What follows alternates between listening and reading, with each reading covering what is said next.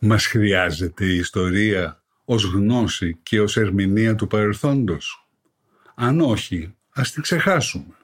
Αν όμως την επικαλούμαστε κάθε τόσο, αν πανηγυρίζουμε για κάθε λογής ιστορικές επετείους, αν αγανακτούμε και ξεσηκωνόμαστε για ζητήματα ιστορικού χαρακτήρα, τότε πρέπει τουλάχιστον να γνωρίζουμε ιστορία. Διαφορετικά, η ψευδής ιστορία είναι κάποτε εξίσου επικίνδυνη με τις ψευδείς ειδήσεις, τα λεγόμενα fake news. Γι' αυτό και χρειάζεται επιγόντως να διορθωθούν μερικά λανθασμένα ιστορικά στερεότυπα που επικρατούν στη χώρα μας. Είμαι ο καθηγητής Γιώργος Μαυρογορδάτος και ακούτε το podcast «Διορθωτικά μαθήματα ιστορίας».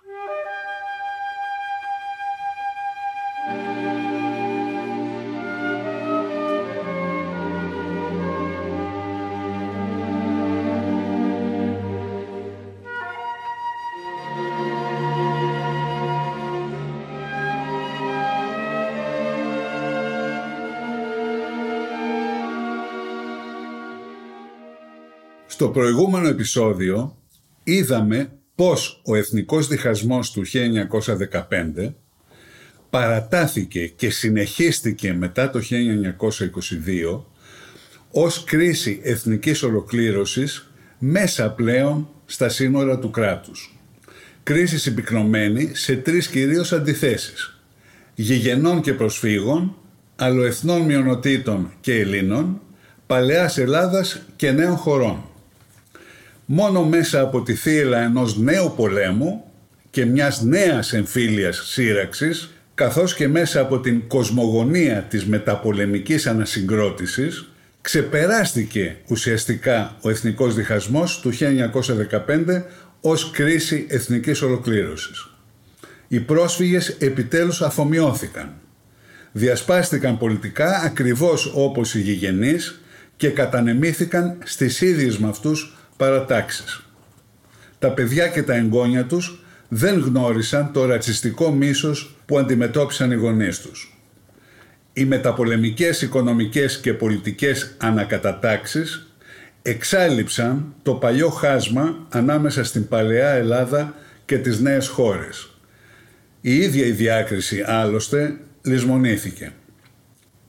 Τέλος, οι αλλοεθνείς μειονότητες χάθηκαν σχεδόν όλες, εκτός από μία. Ένα ανθεκτικό αλλά λανθασμένο ιστορικό στερεότυπο βεβαιώνει ότι γενικά οι πρόσφυγες πέρασαν από τον βενιζελισμό στην κομμουνιστική αριστερά. Πράγματι, στη διάρκεια της κατοχής, οι προσφυγικοί συνοικισμοί γύρω από τις μεγάλες πόλεις έγιναν προπύργια του ΕΑΜ και πέρασαν στον έλεγχο του ΚΚΕ. Η νέα αυτή κατάσταση έγινε αισθητή σε όλη της την έκταση μετά την απελευθέρωση και ιδίως στα Δεκεμβριανά του 1944.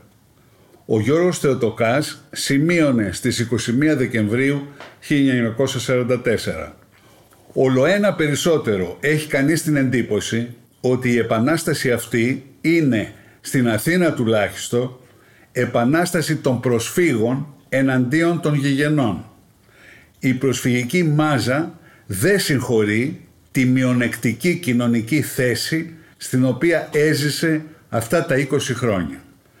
Στο 7ο συνέδριο του ΚΚΕ, τον Οκτώβριο του 1945, ο Γενικός Γραμματέας Νίκος Ζαχαριάδης έλεγε χαρακτηριστικά: «Ο προσφυγικός κόσμος στην αποφασιστική του πλειοψηφία είναι εαμικός. Οι συνοικισμοί σε όλη την Ελλάδα είναι κάστρα της λαϊκής δημοκρατίας. Αυτό δεν το αμφισβητούν ούτε οι αντίπαλοί μας». Ωστόσο, πρόκειται για εικόνα μερική και γι' αυτό παραπλανητική. Η στροφή στο ΚΚΕ δεν αφορούσε το σύνολο των προσφύγων, ούτε καν στις πόλεις. Ιδίως όμως μεταξύ των αγροτών προσφύγων, οι τραυματικές εμπειρίες και τα διλήμματα της κατοχής προκάλεσαν μια πρωτοφανή αδελφοκτόνο διάσπαση μεταξύ αριστεράς και δεξιάς που καθόρισε εφ' εξής τις πολιτικές τους επιλογές τόσο στον εμφύλιο πόλεμο όσο και στη μεταπολεμική πολιτική ζωή. Ιδίως στη Βόρεια Ελλάδα και προπαντός στη Μακεδονία, η προϋπάρχουσα αντιπαράθεσή τους με τον γηγενή αλλά αλλοεθνή πληθυσμό λειτουργήσε ως καταλύτης για τη στάση που κράτησαν οι πρόσφυγες στην κατοχή. Στη διάρκεια της μεγάλη μερίδα τους και προπαντός οι τουρκόφωνοι Πόντιοι μετακινήθηκαν προς τα δεξιά, σχηματίζοντας εθνικιστικές και σφοδρά αντικομμουνιστικές ομάδες, μερικές από τις οποίες κατέληξαν να συνεργαστούν με τους Γερμανούς. Από τη μερίδα αυτή ένας έλεγε πρόσφατα, συγκρίνοντας τον εαυτό του με άλλους πρόσφυγες: «Εμένα με κάναν με το ζόρι δεξιό και φασίστα και εκείνους τους κάναν με το ζόρι κομμουνιστές και δυστυχώς ήμασταν όλοι βενιζελικοί. Οι πατεράδες μας δίναν το αίμα τους ακόμη για τον Βενιζέλο». Αυτή ακριβώς η διάσπαση ισοδυναμούσε με καθυστερημένη αλλά οριστική αφομοίωση των προσφύγων στην ελληνική κοινωνία, αφού έπαψαν πλέον να συγκροτούν μια συμπαγή και μονολυθική κοινωνική ομάδα με ιδιαίτερη και ενιαία πολιτική συμπεριφορά, όπως ήσαν στο Μεσοπόλεμο. Διασπάστηκαν όπως ακριβώς και οι γηγενείς και κατανεμήθηκαν στις ίδιες με αυτούς παρατάξεις. Οι μόνιμες πολιτικές ανακατατάξεις μεταξύ των προσφύγων στη διάρκεια της δεκαετίας του 1940 φανέρωναν και συνεπάγονταν μια ευρύτερη ανάλογη διαδικασία που αγκάλιασε γενικά τις νέες χώρες και ειδικά τον ηπειρωτικό όγκο τους στη Βόρεια Ελλάδα. Η διαδικασία αυτή πέρασε από διαδοχικές φάσεις όχι μόνο των συγκρούσεων και καταστροφών στη διάρκεια της κατοχής και του εμφυλίου, αλλά και στη διάρκεια της οικονομικής και πολιτικής ανασυγκρότησης που ακολούθησε στα χέρια των νικητών του. Το τελικό αποτέλεσμα είναι έκδηλο στο εκλογικό επίπεδο, όπου το προγενέστερο χάσμα μεταξύ Παλαιάς Ελλάδας και νέων χωρών σταδιακά εξαφανίζεται. Το 1955 η άνοδος του Κωνσταντίνου Καραμαλή στην Πρωθυπουργία συμβολίζει την ουσιαστική ολοκλήρωση αυτής της διαδικασίας. Ήταν όχι μόνο ο πρώτος Μακεδόνας πρωθυπουργός από την εποχή της προσάρτησης της πατρίδας του στο ελληνικό κράτος, αλλά και ένας ακρεφνής αντιβενιζελικός που άρχισε μάλιστα την κοινοβουλευτική σταδιοδρομία του στις μονόπλευρες και νόθες εκλογές του 1935, από τις οποίες είχαν απόσχει οι βενιζελικοί. Αυτό δεν τον εμπόδισε να αναδειχθεί στο τέλος δεύτερος μετά τον Βενιζέλο χαρισματικός πολιτικός ηγέτης στην Ελλάδα του 20ου αιώνα.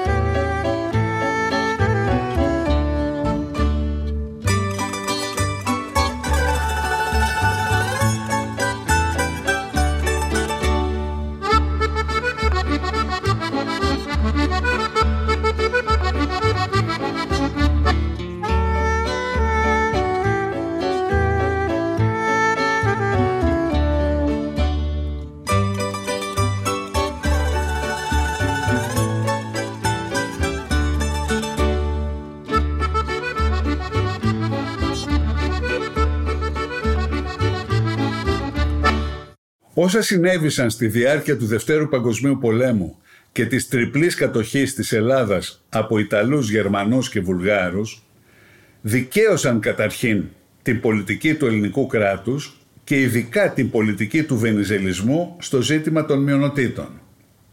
Πράγματι εκδηλώθηκε μέσω εθνικών μειονοτήτων η αναμενόμενη απειλή κατά της ελληνικής κυριαρχίας. Και πράγματι λειτουργήσε ως ασπίδα της ελληνικής κυριαρχίας η προσφυγική εγκατάσταση, όπως ακριβώς είχε επιδιωχθεί. Στις συνθήκες της κατοχής, οι Αλβανοί τσάμιδες της Ηπείρου πίστεψαν ότι μπορούσαν πλέον να πραγματοποιήσουν τα δικά τους αλυτρωτικά όνειρα με την προσάρτηση της περιοχής τους, της λεγόμενης Τσαμουριάς, στην Αλβανία. Το ίδιο πίστεψαν και οι Σλαβόφωνοι, που στράφηκαν αρχικά προς τη Βουλγαρία ως ομοεθνής της και στη συνέχεια προς τη Ιουγκοσλαβία, με το όραμα της χωριστής πλέον σλαβομακεδονικής εθνότητας και κρατικής οντότητας στο πλαίσιο ομοσπονδιακού συστήματος, όπως θα δούμε σε επόμενο επεισόδιο. Ακόμη και η μειοψηφία των κουτσοβλάχων που μέχρι τότε ταυτιζόταν με τη Ρουμανία έσπευσε να υποφεληθεί από την Ιταλική κατοχή και να επιδιώξει την πραγματοποίηση ενός ονείρου αυτονομίας με την ένοπλη ρωμαϊκή λεγόμενη λεγεώνα και το λεγόμενο πριγκιπάτο της Πίνδου. Κατεξοχήν αποκαλυπτική ήταν η υποδοχή που επιφύλαξαν τον Απρίλιο του 1941 σλαβόφωνοι και κουτσοβλάχοι στους Γερμανούς εισβολείς, τους οποίους καλωσόριζαν ως ελευθερωτές, όχι μόνο με γερμανικές ή και λευκές σημαίες, όπως συνηθίζουν ανέκαθεν οι άμαχοι να δηλώνουν υποταγή στον νέο κυρίαρχο, αλλά και με βουλγαρικές σημαίες οι σλαβόφωνοι, για παράδειγμα στο Σκλήθρο της Φλόρινας, και με ρουμανικές σημαίες οι κουτσοβλάχοι στα Γρεβενά. Θα μπορούσε ίσως να προβληθεί η αντίρρηση ότι η καταπίεση των μειονοτήτων από το ελληνικό κράτος ήταν εκείνη που τις όθησε να στραφούν εναντίον του όταν βρέθηκε σε αδυναμία να αντιδράσει. Ειδικά για τους σλαβόφωνους της Μακεδονίας υποστηρίζεται βάσιμα ότι η ακραία και βάναυση καταπίεση επιμεταξά που υπερακόντιζε οτιδήποτε ίσχυσε πριν έπαιξε καταλυτικό ρόλο για τη μετέπειτα στάση τους. Ωστόσο, είναι δύσκολο να φανταστεί κανείς ποια ακριβώς μειονοτική πολιτική θα μπορούσε να είχε αποτρέψει εντελώς την ανθελληνική στροφή αυτών των τριών εθνικών μειονοτήτων. Θα τις είχε δηλαδή εμποδίσει να επωφεληθούν από τη μοναδική ιστορική ευκαιρία που φάνηκε να προσφέρει ο πόλεμος. Μόνο με τους Τούρκους της ελληνικής Θράκης δεν συνέβη το ίδιο, επειδή η Τουρκία έμεινε ουδέτερη. Άλλωστε, σε τελευταία ανάλυση, υπήρχαν δύο αλληλένδετοι υλικοί παράγοντες που δεν θα μπορούσαν σε καμία περίπτωση να αγνοηθούν από τις μειονότητες. Η ιδιοκτησία της γης και η προσφυγική εγκατάσταση. Μεγάλες εκτάσεις είχαν αφαιρεθεί από τους τσάμιδες και τους σλαβόφωνους για να δοθούν στους πρόσφυγες, ενώ και οι κουτσοβλάχοι κτηνοτρόφοι είχαν πληγεί ανεπανόρθωτα από την αγροτική μεταρρύθμιση που συρρίκνωσε τα βοσκοτόπια.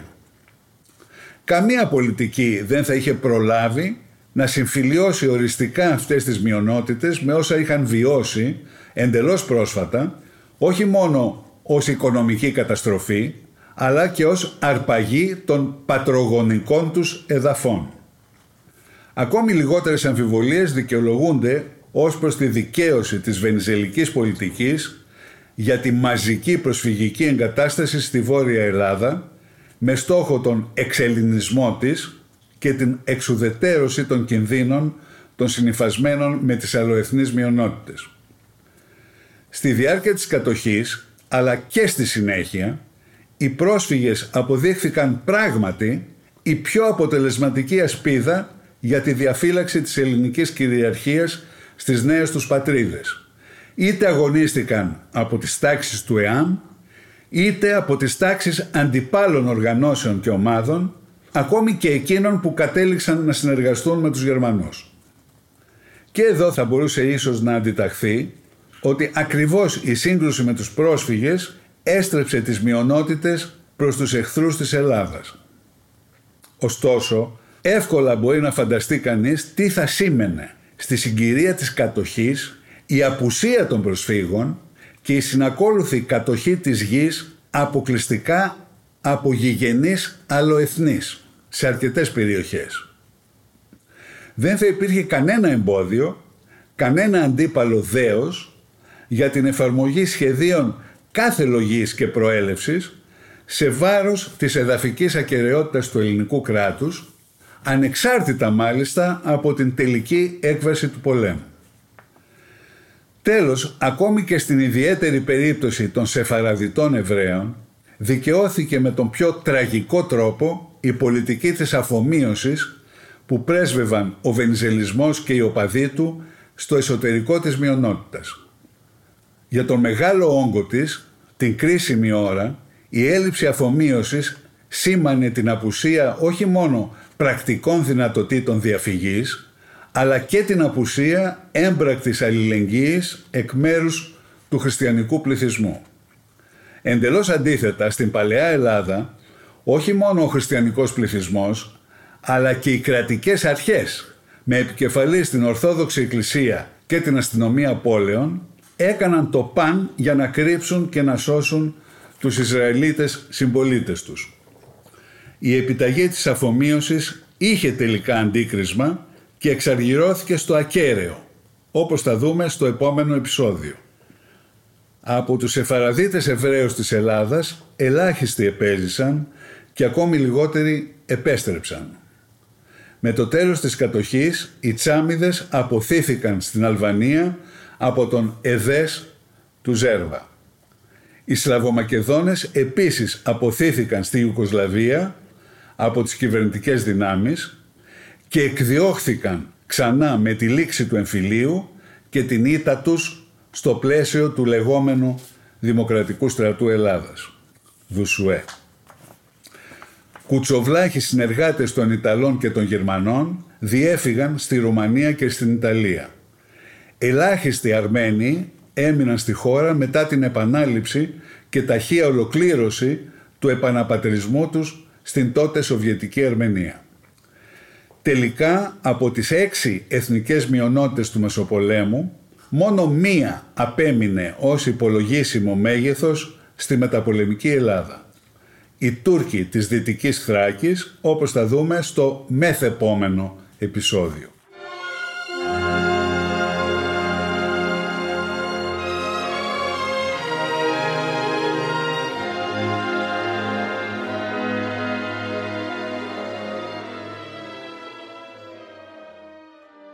Περισσότερες λεπτομέρειες, καθώς και βιβλιογραφικές αναφορές, μπορείτε να βρείτε στο τελευταίο μου βιβλίο «Εθνική ολοκλήρωση και διχόνια: η ελληνική περίπτωση», καθώς και στο παλιότερο βιβλίο μου που έχει τίτλο «Μετά το 1922, η παράταση του διχασμού». Και τα δύο κυκλοφορούν από τις εκδόσεις Πατάκη.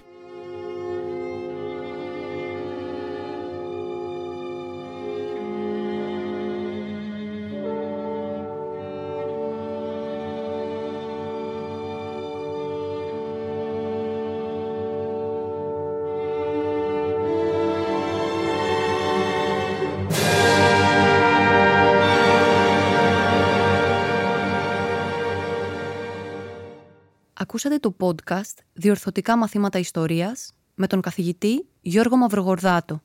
Θα τα ξαναπούμε την επόμενη Δευτέρα. Μπορείτε να ακούσετε «Διορθωτικά μαθήματα ιστορίας» στο pod.gr, στο Spotify, στο Apple Podcasts, Google Play Music ή σε όποια εφαρμογή ακούτε μουσική ή podcast στο κινητό σας.